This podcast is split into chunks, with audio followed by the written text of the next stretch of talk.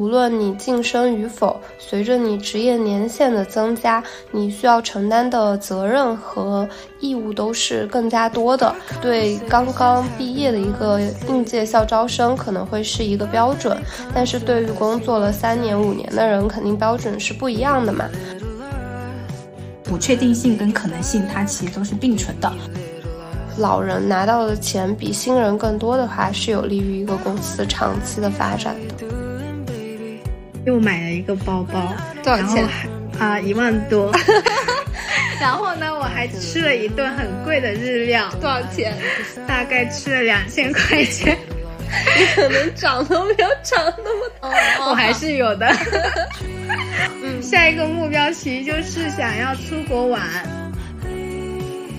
我有了好消息之后，可能连吃了三顿庆功宴，买了衣服。国庆的时候打算去看落日飞车，跨年的时候跟你们一起去日本。明年我还想在清明或者是五一的时候请三，可以休九或者是休八，再去一个国家。大家好，欢迎来到满地找钱，我是本期节目的轮值主播依林妹妹。今天我们要探讨的话题是打工人的两条主流赚钱路径。一条路径呢是在公司内不断的晋升、涨薪、稳步攀升，而另一条路径是在不同的公司之间频繁跳槽，通过变换工作来获取更高的薪资和职业机会。走前一条路呢，需要经历更多的压力、责任和挑战，同时也有更牢靠的根基和更强的稳定性。走后一条路呢，需要更懂得抓住时机，主动规划、预判形势。有更多涨薪可能的同时，也要承受更大的风险。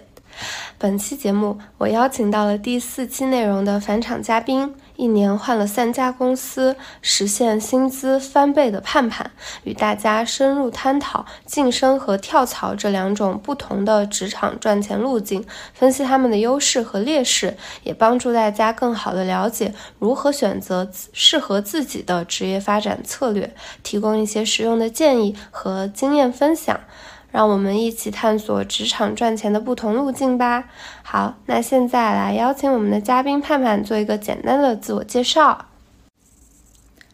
Hello，又见面了，我是上一次裸辞的盼盼，这一次重新回来呢，是因为我跟依林妹妹最近的职业生涯都迎来一些转变，我们俩其实是做出了不同的一个选择，对应着不同的一个职业路径。我们今天呢，就想就着这一种不同来聊聊彼此的一些心得。好呀，好呀，嗯，然后说的更加的直白一些，就是我们两个都已经工作了差不多一年左右的时间。我选择是继续在自己的公司努力的去卷晋升，盼盼选择的是在不同的公司之间跳槽，去卷跳槽的薪资的涨幅。对，大概是这样的。哎，要不从你开始吧？我觉得我们就先来聊聊你的一个选择。嗯，因为据我了解呢，现在大环境不好，嗯，其实晋升的涨幅比例也比之前低了。我身边很多小伙伴其实都选择在晋升前选择了离开。想知道你当时有没有动摇过？嗯，我其实是非常的纠结的，因为一方面晋升它没有像以前几年互联网红利期的时候有那么好的涨幅，一方面它的难度也变大了，我很有可能是。继续做同样的事儿，甚至更难的事儿，但拿着一样的工资，然后被新人薪资倒挂。当时我确实是有一些动摇的，但是我衡量了一下外部要面临的一些风险，比如说我跳槽去别的公司，工资可能会涨，但是还是会有一些不稳定性和我们公司内部正在做的业务嘛，我相对比较感兴趣。然后同事和老板人都还挺好的，所以我衡量。了一下，觉得即使我晋升不成功也是 OK 的，就选择了继续待在自己的公司。嗯，那你要不展开讲讲，就是从你的角度，你认为晋升对应的好处跟坏处？嗯，好呀，好呀，每一个硬币都有两面嘛。晋升好处非常直观，就可能你会得到一些薪水上面的提升。一些比较优秀的人，他可能能拿到股票；一些比较资深的人来说，他可能通过晋升就从原来的大头兵变成一个管理者。无论是中层还是高层管理者吧，这都是一些比较显而易见的好处。但是坏处的话也是有非常多的，你的职权范围是更加的大，就你要承担的事情越来越多了，但是你的工资可能只是象征性的涨了一点点，就像幼儿园的小红花一样。还有可能就是你晋升的幅度可能赶不上薪资倒挂的程度，因为前几年互联网在疯狂扩张的时期，其实对于一些校招生，他开的钱是非常多的，有可能是超过了一些起薪比较普通的老员工的。然后第三个的话，在一家公司里面内部晋升的话，你可能要面临着更加复杂的职场人际关系，以及你有可能因为做的事情长期不变，就会有一些职业业倦怠的现象产生。哎，说到职业倦怠，因为我其实自己在工作半年之后，其实就有出现这种情况。嗯，然后我选择的方式是换一个赛道，嗯但你却选择留下来。好奇你是怎么去克服这个职业倦怠的呢？嗯，职业倦怠真的是一个很难以避免的事情，这可能跟我自己的性格有关吧。我是 ENFP。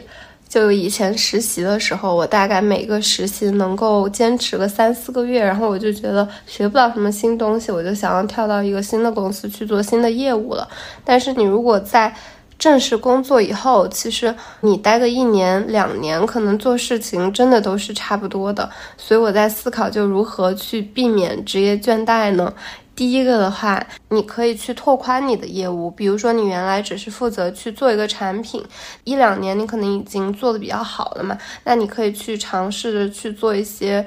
超过你本身工作范围的事，比如说你去售卖这个产品，或者说你没事儿你就去规划一些。暂时无法实现的蓝图啊，你高过一些自己的工作范围去想事情，来给自己增加一些挑战吧。第二个的话，我觉得你也可以去思考一些跟其他业务的交叉。比如说你现在是做社交产品的，那你能不能思考社交它在 B 端能不能够有什么落地的场景？然后第三个的话，我觉得你就可以把自己提前带入到一个管理者的角度去思考，哎，我如果想把这件事情交给别人做，我应该怎么样去指导？这样的话，就面对同样的工作，你其实也能够去学到一些新东西。最主要的做法是先在心里面接纳职业倦怠是一定会发生的，但是我不一定要想去克服它，我要接受这种无聊的日常。听起来像是你给自己造了一个梦。是的，是的，就你可能坐在工位上，然后看上去风平浪静，但是其实内心的戏已经是一整个《甄嬛传》了。了解了解啊，我觉得我们可以收一下，可以给到一些正在犹豫是否要留下等晋升，还是说要跳出去追求更大的空间的同学的一个建议，就是你觉得在什么情况下等待晋升的一个收益是更大的呢？其实我觉得这个考虑到现在的就业形势和经济情况，我觉得大多数就只要你不是觉得自己待不下去了，那等待晋升的收益一般来说都是更大的。你如果要基于个人情况考量的话，我觉得可以从两个点吧。就第一个，你的这个事情，它做的是不是一个比较有长期价值的方向？比如说长期主义跟短期主义。对对对，比如说你现在是要做教培，那我觉得你可以赶快赶快跳槽转行。但如果你做的是一些 AI 相关的呀，或者是 B 端的，嗯，就是这些比较新的东西的话，我觉得你不妨在自己的公司去累积更多的经验。第二个的话，我觉得就是从人际方面来看吧。如果你的环境就像一坨屎，身边的人全部都在 PUA，同事互相背刺，也学不到什么新东西的话，就建议早早规划跑路。但是如果其实待着，只要觉得不难受，我觉得都是一个比较好的情况。对对，因为选择离开，可能意味着你遇到一些新的风险啊。当然，其实还有一个需要参考的维度，就是你的薪水。大多数人需要去有一个涨幅才愿意跳嘛，因为你会牺牲一些稳定性。如果你本来薪水比较低，然后下家比较容易接得住的话，其实你选择跳槽可能风险就没那么大。其实我觉得比起留下待在自己的舒适区，给自己的懒惰找理由，选择离开其实是需要具备更多的勇气的。虽然跳槽的。涨幅它通常会高于晋升，但是有一句话叫机会和风险是并存的，跳到新的公司可能会有一个试用期。那么盼盼，你当时是怎么考虑要离开公司的呢？嗯，其实关于我跳槽的一个原因，在。第四期的播客里面其实讲了蛮多，我当时那个环境本身其实就不太好，然后加上那个业务其实我也不是很看好，嗯，所以基于这两个原因，我就觉得我即使 gap 我也一定要离开这家公司，嗯，所以我其实跳槽这个原因会相对来说会比较极端一点。当然，其实在跳槽的过程中，短短一个月之内实现了两次跳槽，第一个 offer 给的比较早。然后我当时就先接，我就想说接了那就先去上班。然后在上班的过程中，第二家我在之前就已经谈的那一家公司，它的那个进度比较慢，他在我入职之后给我发出了 offer，所以那个时候我也是结合说我新入职这家公司跟我后续即将入职的这两家公司，我去做一个比对嘛，不管是从薪资方面还是从公司的一个。啊，发展空间，还有包括说是业务的一个赛道，就基于这三个原因，然后我发现我的选择都是更倾向于后者的，所以也是因为这个原因之后，我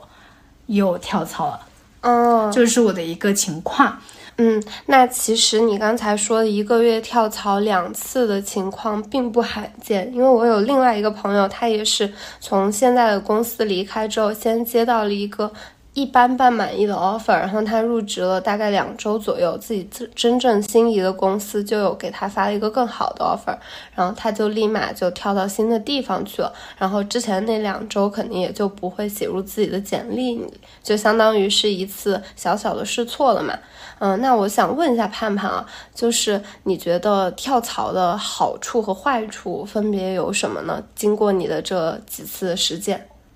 嗯，我要不觉得先讲坏处吧。嗯，首先第一个，你要先告别老东家，意味着你可能跟老东家有一些撕扯，或者是一些不体面。如果你运气足够好，老东家愿意放你走，那这自然是好的。那如果你运气不够好的话，老东家可能会对你的下家会产生一些影响，比如说在被刀的时候说你的坏话，这个我觉得是第一个风险吧。然后第二个风险呢，其实就是。新家的一个不确定性，因为你要去到新的公司，你不知道新的公司领导风格是怎么样，同事的一个风格是怎么样，或者是内部的一个竞争的情况，或甚至是你的协同方他们好不好相处。这些东西可能你可以通过说在面试的时候去有一些比较啊基础的了解，或是通过朋友去帮你打探，但是二手消息它肯定没有十分的准确，所以意味着你去到新的公司的时候，你需要去面临一些不确定的一些风险。然后第三个的话，我觉得可能是你个人的一个能力吧，你的能力匹不匹配啊？即将要做的一个新的工作，能不能对应做出相应的成绩？我觉得这个都是需要考虑的。讲完坏处的话，我觉得好处就也对应蛮多的。首先，第一个，你既然愿意跳，那说明你的新家多少少可能从薪资方面它是不会差于你的老东家的。第二个，风险跟机会是并存的嘛，有可能你去一个新的赛道，你会发现哦，你打开了你更大的一个。可能性、不确定性跟可能性，它其实都是并存的。嗯，所以有可能你去了新的公司，你发现哦，这个新的方向你很喜欢，然后并且也很适合你，你也很擅长。跳槽它能给你带来更多的新鲜感，能给你带来更多的一些挑战跟机会。嗯，是的，而且你也可以把原来的一些经验带到一个新的赛道，看看能不能够碰撞出一些不一样的火花。对，然后其实跳开短期的一个角度，从长期的角度来想，你可以这样想，就是你的人生又增加一段新的体验。就我会觉得你的人生可能相较于之前，你能去了解更多你不知道的事情。嗯，那我想问一下，就是刚提到了很多次跳槽它会有风险嘛？你觉得你要怎么样去系统性的降低这个跳槽的风险呢？嗯，在我们之以前打比赛的时候，我们会写一个商业计划书，它里面会写到啊，你可能存在对应的一个风险的列举。所以我理解降低风险，首先第一个就是你要提前去背调好，说你对应的你会遇到哪些风险。然后其实第二个就是你需要去啊比对这些风险是以你现在的能力能否克服，然后第三个就是你的意愿嘛，你即使你已经知道有这些风险，你是否还愿意去做这件事情？所以我觉得就是基于这三个环节，然后到最后，如果你的答案还是 yes 的话，那我就觉得直接干就好了，不用 care 那么多。人生有些时候就是需要义无反顾去做一些事情。嗯，是的，是的，而且你刚刚其实说到了，就怎么样去降低风险，最好的方法就是把这些风险一一列举出来，然后看自己能否接受嘛。那其实我就想到了，我当时在考虑要不要也跳槽，因为身边有挺多朋友都跳槽了的，我就列举了一下，嗯，比如说我要跳到一个新公司，它离我。住的地方可能会有多远，我的通勤时间要增加多少？然后第二个，我的工资就杂七杂八算下来，包括。比如说像字节是十八薪，然后我现在的公司它可能 base 会高一些，但是月份数会少一些。我把这些都综合考量下来，觉得可不可能给我一个实际的涨幅？然后想完之后觉得，哎，算了算了算了。对，所以其实每个人都会有自己比较考虑的点嘛。嗯，对。嗯，那我想问一下，我们能够感知到的就是你一个月就成功拿到了两个 offer，跳了两次。那你觉得这个过程它是真的那么的顺利吗？还是会说有一些坎坷呀？哦，我觉得其实没有。我在这个过程中其实痛苦过，并且拿到新的 offer 的时候，其实我的第一反应并没有很开心。嗯，因为我跳完槽的第一家公司里面，其实那家公司的同事、老板，还有包括齐同帆，你在整个的工作氛围都是非常好的。我的导师其实人非常好，也非常愿意带我。我跟他们的一个人际。关系都是处的蛮好的，所以当时接到新的 offer，并且我知道我如果不去接这个 offer，我以后一定会后悔。但是我又觉得我很对不起我的老东家，所以在这个过程中我是非常的痛苦的。我就需要去权衡，说我要该怎么体面的去跟啊。第一家公司去做告别，因为我当时入职了大概一个月以内，你在一个月以内提出离职，其实对你的那个同事，包括对你的老板，其实是会有一些比较不好的，啊，会给他们带来一些工作的负担吧。比如说我的老板他需要去再招一个新的人，然后我同事他们需要再去配合一个新人，并且他们可能之前对我的一些培养可能就都浪费了。哦，所以当时需要考虑一个，就是说你要怎么去妥善处理，并且去跟他们比较好的去沟通这件事情，去跟我以前的朋友或者是我的以前的一些前辈去跟他们讲说啊，去跟他们讨教一些经验吧。他们当时给到我的一些建议都是说让我不要实话实说，他说怕这家公司他会卡我，或者是类似于他们会不放我走之类的，或是甚至可能对会会会会去类似于说搞破坏这种。但是我最终纠结了半天之后，我觉得人与人之间还是要真诚吧。最后我还是跟他们实话实说，实话实说，跟他们说哦，我拿到更好的 offer。对我基于更，我说并不是公司的不好，我说公司都很好，同事也都很好，只是可能比起。啊，我自己个人的发展，我更想去做一个新的方向，而不是目前这个方向。然后，并且可能这份工作的一个业务的逻辑，可能超出了我面试的一个预期。我是基于说，哦，可能这个业务这个赛道，包括说这个业务它的一些逻辑的一个复杂程度，这块可能是我觉得我 hold 不住了。对对。所以，然后我就最后跟他们比较体面的做一个告别，但这个过程非常的痛苦。然后现在比较扯的一点就是，我这两家公司他们其实挨得很近，哦，甚至有可能有些时候会在地铁里遇到那个之前的同事，哦，好尴尬。我觉得你这就有点像。渣女就是明渣还是暗渣，可能你都是把你的男朋友绿了，但是大家都建议你说啊，我因为怎么异地或者因为怎么怎么样，但是你直接说，我把你绿了，因为我喜欢上了别的人，他还方方面面都比你更好。但我觉得还是要实话实说吧，因为你如果因为互联网圈子很小，如果不实话实说的话，后面他们以前认识的同事来到快。快手，然后一搜发现我也在快手，那这种情况就很尴尬了。毕竟我们其实还是保留微信的。嗯，而且其实我走的时候，我导师还请我吃饭。哦，他真的好好。对，然后包括我老板也体面的跟我说，是吗？虽然一个月的时间很短，但这一个月以内，就是大家对我的评价都很高。嗯，然后他也祝我以后可以顺利。嗯，所以说，真的做人留一线，日后常相见。对对对，所以我想说，就是经历了前期这些坎坷以后，希望我后面可以走得顺利一点吧。嗯嗯，哎，那盼盼，我想问一下，其实我身边有挺多想要跳槽的小伙伴的嘛，你能不能给他们一些经验分享或者是建议呀？嗯，好呀。然后其实回顾我从明确要跳槽到最后跳槽成功，应该一共经历了两个月，我理解算是比较顺的一个。算是比较顺的一次经历吧，然后我觉得可以大概就是这整个过程其实可以整分为四个趴。首先第一趴就是当你明确你要跳槽的时候，其实你需要对你上一段过往的经历去做一个梳理跟复盘，然后并且将这些东西整理成你的一个简历。所以其实这个环节我理解更多就是你要想清楚你过去做了哪些事情，这些事情值得被讲出来。然后第二个 part 其实就是说，你需要开始的去经历那个市场它的一个检验了。我个人建议啊，就是在开始投简历的过程中，你需要先想清楚你后续的一个职业规划，你是否还想再继续从事之前的一个领域、之前的一个岗位，或者是说你有一些新的想尝试的一些空间。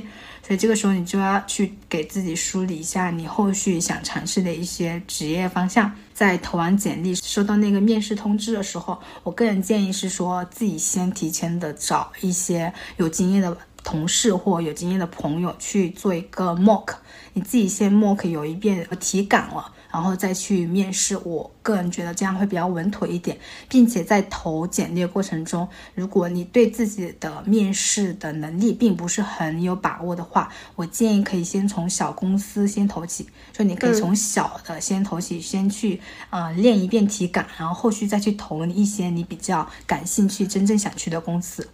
这是面试环节，然后第三个，如果说你经历了前面第一关跟第二关，你已经很顺利的拿到 offer 的时候，我理解第三趴其实就是一个跟那个 HR 的一个博弈，也就是谈薪的一个阶段。哦，我一共经历了两次谈薪吧，然后我其实个人是很不喜欢这一趴的，因为我会觉得 HR 就很像一个商人，嗯，他们其实就是想。用最低的价格去买最贵的东西，嗯，所以在这过程中，他们就会跟你讨价还价。然后我个人建议，就是在这个环环啊，在这个环节中，如果你真的很明确你自己是值得这么贵的价钱的，那你就一定不能松口，因为你一旦松口之后，他们就会咬紧你，然后并且不断的说啊啊，去用一个更低的价格，然后去买到你。所以，当然比较好的一个方式是说，你可以先拿一个 offer，然后去跟你的后家去做一个 argue，这种方式下谈判的可能性会更高，谈判的成功性会更高一点。然后最后其实就是第四趴嘛，你已经准备入职了，然后在这一趴的话，其实我的一个建议就是说，你在刚入职的时候，可以先就是个人不要先。啊，去表现自己，可以先观察一下，观察一下你的一个啊职场的一个环境，包括内部竞争的一些情况。比如说，你可以多跟同事去吃饭，然后在吃饭的过程中去了解说啊，你同事他们跟老板他们的一个相处模式是怎么样的，包括说你同事啊。你的同事中哪一些同事是比较得老板喜欢？然后他们得老板喜欢的一个点跟原因是什么？然后以及你去分析一下你自己身上具不具备这些因素？然后包括说可能在开会的过程中多去看一下，多去研究一下，就是大家开会的一个风格，包括说可能啊大家那边工作的一些模式等等。然后在后续的时候，你再去根据你观察到的一些点，然后对应的去调整自己的一些表现吧。嗯，就是说你在这个跳槽的全链路，从写简历、面试到谈薪和初入职场的一些信息的收集，其实都是会有一个道路可循的吧？嗯嗯，对我是这么理解。当然，最真诚的套路就是没有套路，就是真诚面对，做你自己，做优秀的自己。对。那我刚才已经讲完关于跳槽的一些啊经历，包括经验，你要不要就是再补充一下，就是你对于一些想要晋升的同学给到的一些建议？嗯，好呀，好呀。嗯，我觉得晋升的话，肯定是首先你要去了解你这个职级它能够升到下一个职级的这个成功的比例，以及下一个职级可能要做的具体的事情和范围，你再根据这个来做一个调整。嗯，这个是最基础的。其次的话，我觉得就是在工作态度上，你要进行一个优化吧。就是首先，我觉得你需要做到更加的主动，然后更加的带着个人思考去做事情。同样的事情，你要比别人想的更深，然后要比别人想的更全，那么你就有了更多的。竞争性和不可替代性。第二个的话，我觉得你如果想要向上晋升的话，也要能够做到向老板那里要权益的同时，也给老板提供一些信息。上层他如果能够得到你的一些额外信息的输入的话，可能会觉得你是一个非常有价值的人。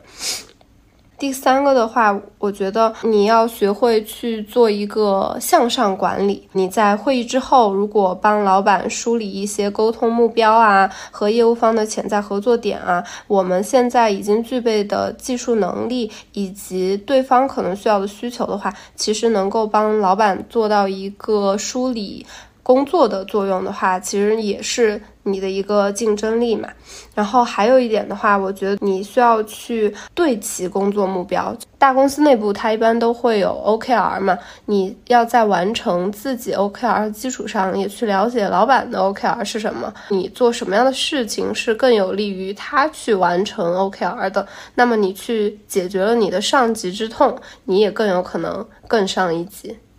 嗯嗯嗯。我觉得，选择晋升还是说选择跳槽，其实都是一个美好的愿景嘛。有可能不是每个人都拥有这样的选择的，可能有人被动失业了，或者说是。在公司里一直苟着，但是拿不到更好的待遇。这个时候，大家其实可以更加平和一些去面对。根据现在的一个市场环境，我们应该怎么样去规划未来职业去向呢？我觉得我们可以再针对这个再讨论一下。盼盼，你有什么想法呢？我个人的建议就是可以用一个长期主义的眼光去看待自己，去。规划自己的一个方向，可能短时间你在职场里面并不是过得很好，或是甚至是你现在失业了，但短期的时候并不要太归结为是自己个人的一个原因，因为现在本身整体大环境它的一个背景其实就不太好嘛，所以在这种情况下，我觉得个人个体能做的其实就是。多相信自己，就像我们大家都相信 A 股一定能涨回来一样，就是多多对自己啊赋予更多的信心，然后在这个段时间就是可以不断学会去蛰伏，就在蛰伏的过程中不断的去提升自己。然后还有一个就是，我觉得可以，如果说你现在是处于一个谷底一个阶段的话，那其实不妨可以停下来去想想。自己后续比较想尝试、比较想做的方向，以你能承承担的试错成本，那就勇敢去尝试它，相信自己，然后去做就是了。嗯，是的。那我觉得我给到的建议可能会更加朴实、更加现实一些吧。我不给到具体的建议，我想讲一个故事嘛。就我男朋友他分享他的一个朋友的未来职业规划，基本情况是这个男生他现在是在读博，跟他女朋友基本上是同龄，所以他们两个先进行了一个订婚。然后其实这个男生他的梦想是去英国去。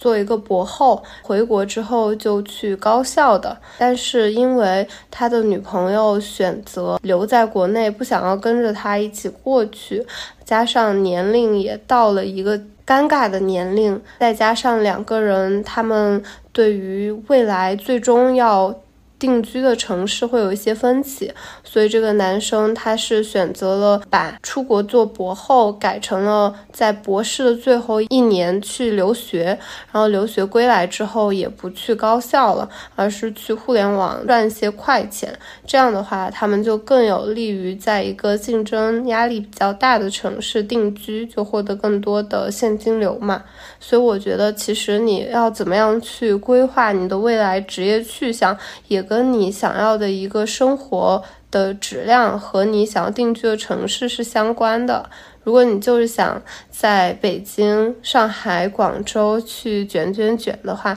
那其实我觉得你无论是选择跳槽还是涨薪，你去往前最多的地方去钻就可以了。但是如果你其实是一种小富即安的心理，然后想要过的生活就是养养花、种种草、做做饭、见见朋友、打打麻将。我觉得这样的话，其实你做自己喜欢的事情就好了，也没有必要一定一定要去规划。我每一次涨薪都是有很好的涨幅，然后我每一次晋升都要比别人更快，就是让自己处于一个开心的状态就好啦。嗯，说到这的话，其实我最近也看了网上，就是分享一些建议。其实就是有句话说，在经济下行的时候躺平，在经济上行的时候奋斗。所以我觉得其实也可以适当参考，因为个人的一个力量是很难扭转大环境的一个形式的。所以不妨也可以在整体经济不好的时候，我们大家就降低消费，去多保存一下现现金流，适当的让自己不要那么的卷。等。等待下一个经济上行的时候，你再出来卷一卷。嗯，是的，是的。哎，那在节目的最后，我们要不要聊一些相对来说比较劲爆的话题？也是围绕晋升和跳槽的薪资的涨幅是什么样子的？啊，这个的话，我了解了一下，我我认识的一些小伙伴，他们啊的一个涨幅。就是我知道，首先有两种情况嘛，一种就是像我这种刚工作没多久跳槽的，这种一般我了解的一个涨幅在百分之十五到百分之三十左右。像那种工作比较久的，我知道有一个比较厉害的一个例子，是我有一个同事，他直接涨了百分之五十。嗯嗯，对。这个应该也跟你的起薪有关，因为我之前有个同事，他是在国企做算法工程师，然后他跳互联网就直接翻倍了，是直接乘以二。对，哇，六六六，是的，嗯，然后我也来。透露一下晋升吧。晋升一般对于比较低职级的同学来说，它可能就涨百分之八到百分之十五的区间，其实也就是我刚刚说的加一个鸡腿每一顿饭这样的一个涨幅。但是对于一些比较优秀的人，他可能会有一些股票的激励，这些股票它应该不会是让你一年就拿完了，它可能会有几年的一个锁定期。但是均下来的话，每年可能也会在刚才说到的百分之八到十五的基础上再多个那么几到十吧。对，说到晋升这一块的话。我了解到很多公司其实都一年卡在一年晋升一次嘛，那可能现在还留有一些公司一年会晋升两次，并且那个晋升的涨幅好像是有百分之二十甚至更高的，所以我觉得大家也可以说欢迎宜价卖买，去卖买上来了解一下这些信息，因为我们这一期可能关于说一些具体公司的一些名字不能说到。对对对，是的。但是想要去搜集更多行业资讯的话，就直接去职业 APP 看就好了。好啦，那本期节目聊到这里，想要东西基本上都聊得差不多啦。大家如果有什么跳槽或者是晋升相关的建议和疑惑的话，欢迎在评论区和我们积极互动哟。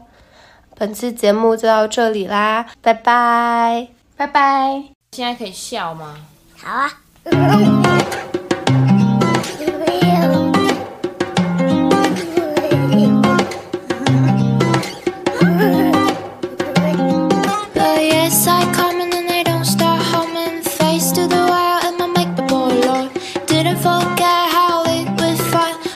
get cold, but my brain gets full. So much to do, so much to see. So what's wrong with taking a road trip? You will never know if you